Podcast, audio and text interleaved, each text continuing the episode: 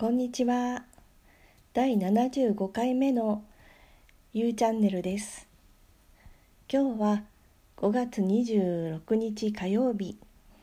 午前7時50分です。いつもあの「こんにちは」と言ってしまってるんですけれど、だいたいこう朝に収録することが多いのですよね。でもなんとなくこう聞く人が時間帯がいろいろだろうなと思ってよくいろんな番組を聞いてみると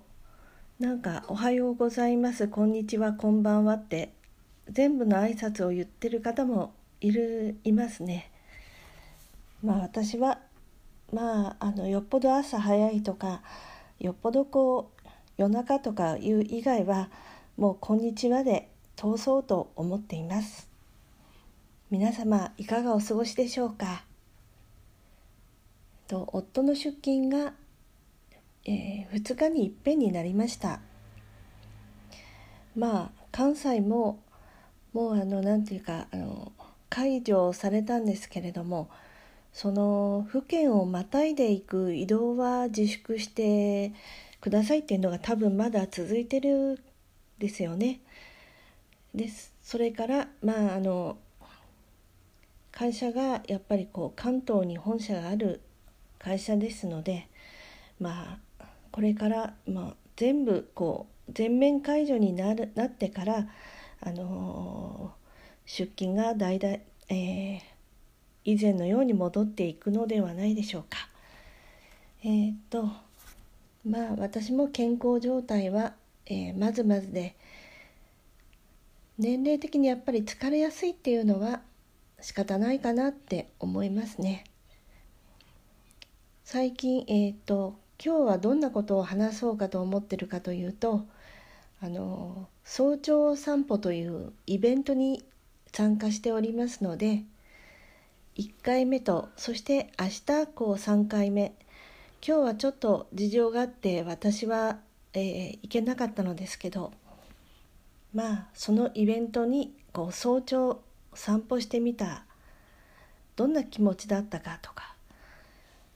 まあそれをちょっと話してみようと思っています。それから、えー、あとは先日自分のこう声サロンを開いてみての感想。で3つ目は最近、えー、お気に入りの YouTube の話を少し話してみようと思っています。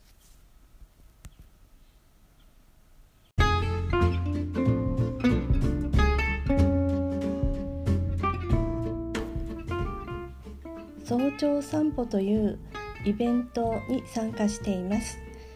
感想を書いてみたので読んでみます早朝散歩とっても気持ちよかったです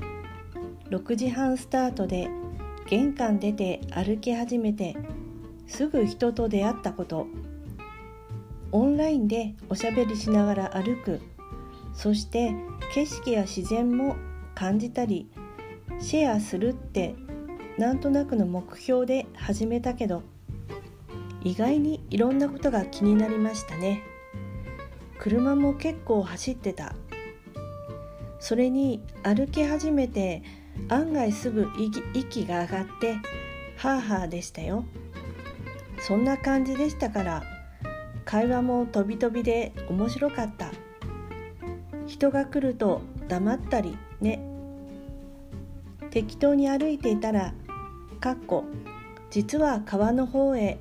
行けるかな？くらいは思ってたの。かっこ閉じ。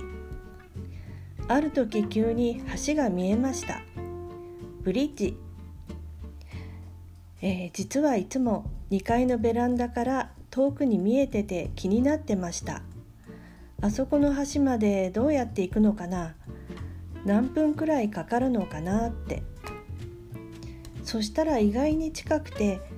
当日は15分くらいだったけど、えーと、近道を行ったら10分くらいで行けると後で調べたら分かりました。お友達のところは、えー、私の近所より自然が豊かみたいで小鳥のさえずりを聞くとさらにすがすがすがしくなったよ。え夜夫の整体前に少し肩を揉んでもらったらいつもと全然違うと夫がびっくりしてました。やっぱり早朝40分も歩いたからね。とても健康にいいものですね。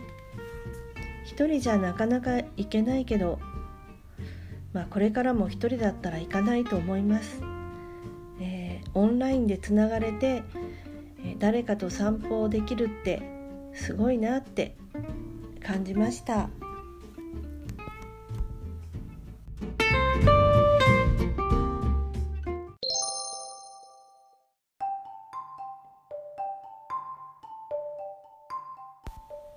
はい、あと久しぶりに5月の自分主催の声サロンができたのでこれも感想文です。はい、私が参加しているオンラインサロンイラストレーターそれからコミュニケーションオタクのかっここれはご本人が書いていました。かっこ閉じ。メグさんのオンラインサロンで久しぶりにあの自分主催の声サロンを開いたので感想を少し書きました。真夜中の12時開始なんてとにかく深夜は一度やってみたいと思ってたものの不安でしたよ。不安だらけ。参加人数少ないだろうなとかいろいろ何しろ本当久しぶりですから以前の時にとても緊張したことうまくいかなかったと思ったことなど瞬時にネガティブ発動しました。でもあの事前にノートにたくさん書き出してたし、えいざとなったら「ごめんなさい終わります」とまあ短くてもいいなと。ちょうどあの前日に、えー、ある方の声サロンでバンジージャンプをリアルに体験した方のいろんなこうお話の中に、えー、勇気をいただいて、えー、自分もこう勇気がだんだん湧いてきました、えー、そんな感じだからきっと今回の声サロンもまあうまくできなくてもかっこ納得できなくてもかっこ閉じ。経験として積まれたりひょっとして参加してくれた中の誰かの勇気のかけらくらいにはなるのかな。特にあの前日参加した声サロンの主催の方の言葉で「もう私ダメかも」と何度も思ってそんな時「大丈夫だよ大丈夫だよ」って何度も自分に声かけてこう乗り越えられたり、まあ、乗り越えられないこともあったりさまざ、まだったと思うんですが、まあ、その言葉を紹介していました。はい、それで実際私の声サロンは、えー、結構あの事前のノートに書き出したのがなんだか分かんないけど5ページぐらいやっぱり久しぶりの声サロンだったからなんかいろいろあったんですかね。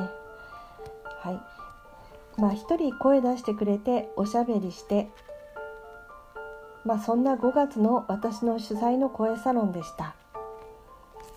6月からも私は一人で喋れるのはせいぜい15分から20分。あとは声出したい人話したいことある人いたらいたで。いなかったらいないで。まあ今現在ね今のこの時にはあまり考えないすぎあああまり考えない考えすぎないことだなと今は思ってます。久しぶりの声サロンができてあの私もリアルにバンジー飛べたみたいな爽快感を感じた感じましたで以上です